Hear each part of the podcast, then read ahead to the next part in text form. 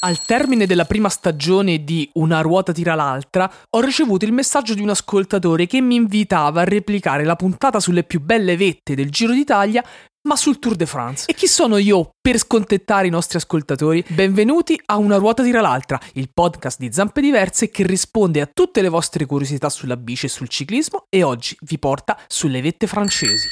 Una ruota tira l'altra, Spiegami un po'. una ruota tira l'altra, Forte. Una ruota tira l'altra, Ma davvero? una ruota tira l'altra, Ma perché? una ruota tira l'altra, Ma quando? una ruota tira l'altra, Dai. una ruota tira l'altra, Fede. una ruota tira l'altra. Altro? I pirati compiono grandi imprese anche in montagna? C'è l'imbarazzo della scelta. Io vi lascio qui con la mia personalissima top 5 in ordine casuale, ma voi scrivetemi le vostre e chissà che non ci sia modo di fare anche una seconda puntata sull'argomento, magari con i vostri suggerimenti. Intanto, lo avrete già capito dalle puntate precedenti, io zoppico un po' sul francese, quindi perdonate la mia pronuncia. Andiamo! Bomba.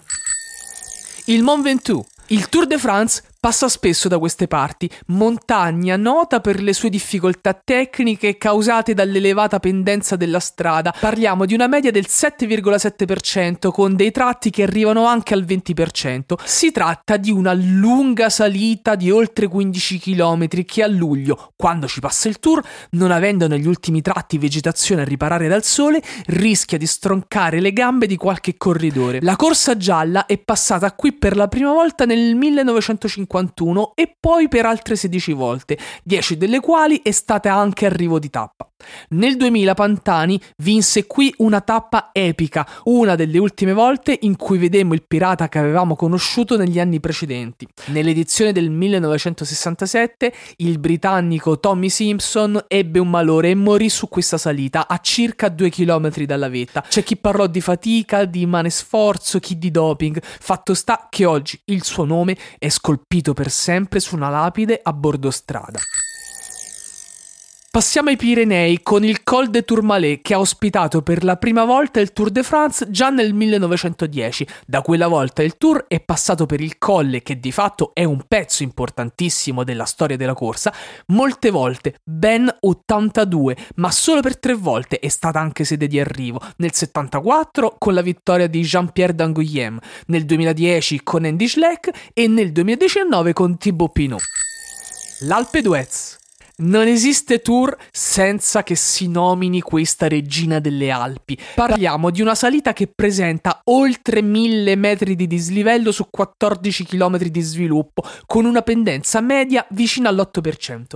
Il primo ad aggiudicarsi l'arrivo in cima all'Alpe d'Huez fu Fausto Coppi nel tour del 1952, che poi, tra l'altro, vinse anche. Una salita molto gradita ai nostri colori, infatti qui, nella storia, hanno trionfato Gianni Bugno nel 90 e nel 91, Pantani nel 95 e nel 97, Roberto Conti nel 94 e Giuseppe Guerini nel 1999. Lungo la strada ci sono ben 21 tornanti e ad ogni tornante c'è una targa a ricordo di uno dei vincitori della tappa del tour. Nel 2002, dopo aver completato tutti i 21 tornanti, gli organizzatori hanno dovuto ricominciare dal primo, inserendo al fianco della inserendo al fianco della inserendo al fianco della targa dedicata a Fausto Coppi un'altra targa dedicata questa volta a Lance Armstrong.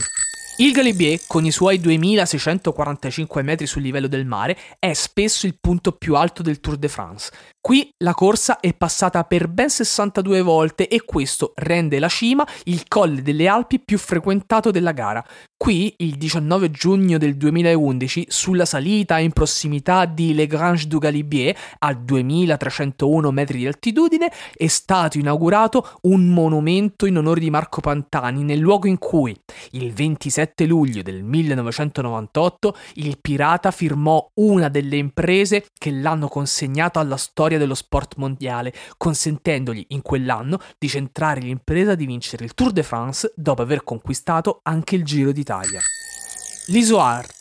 Quando arrivi in cima sembra di essere sulla Luna. Non c'è altro modo per descrivere la vetta di questa montagna a quasi 2300 metri di altezza. L'Isoard fa spesso parte dei percorsi del tour ed è occasionalmente presente anche in quelli del Giro d'Italia. Ad oggi Fausto Coppi detiene il curioso record di essere stato l'unico ciclista a transitare per primo in vetta al colle sia nel Giro d'Italia sia nel Tour de France. Lo fece entrambe le volte nel 1949, ma alla fine vinse solo la tappa del Giro. Bello, bello. E adesso Operazione Squalo. Operazione Squalo.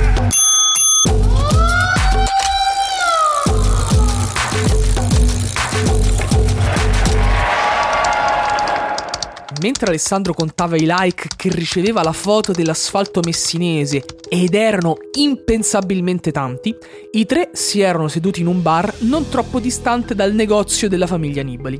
Il cameriere si avvicinò con educazione per prendere la comanda e poi, prima di andarsene, aggiunse: Vi ho visti davanti al negozio. Hm, Tifosi dello squalo, vero?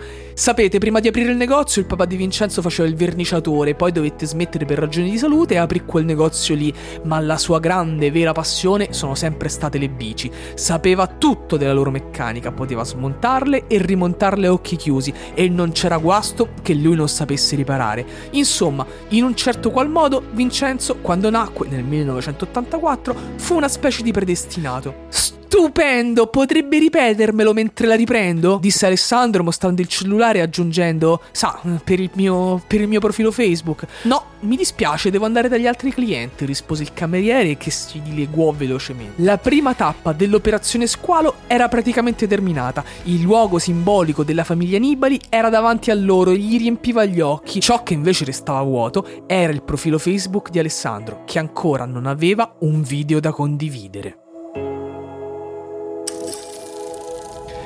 Quella che avete appena ascoltato è Operazione Squalo, il racconto contenuto all'interno di Una ruota tira l'altra, il podcast di Zampe Diverse che ogni giorno, anzi ogni mattina probabilmente mentre state facendo colazione, vi racconta un po' di ciclismo, qualche curiosità e alcune novità. A domani.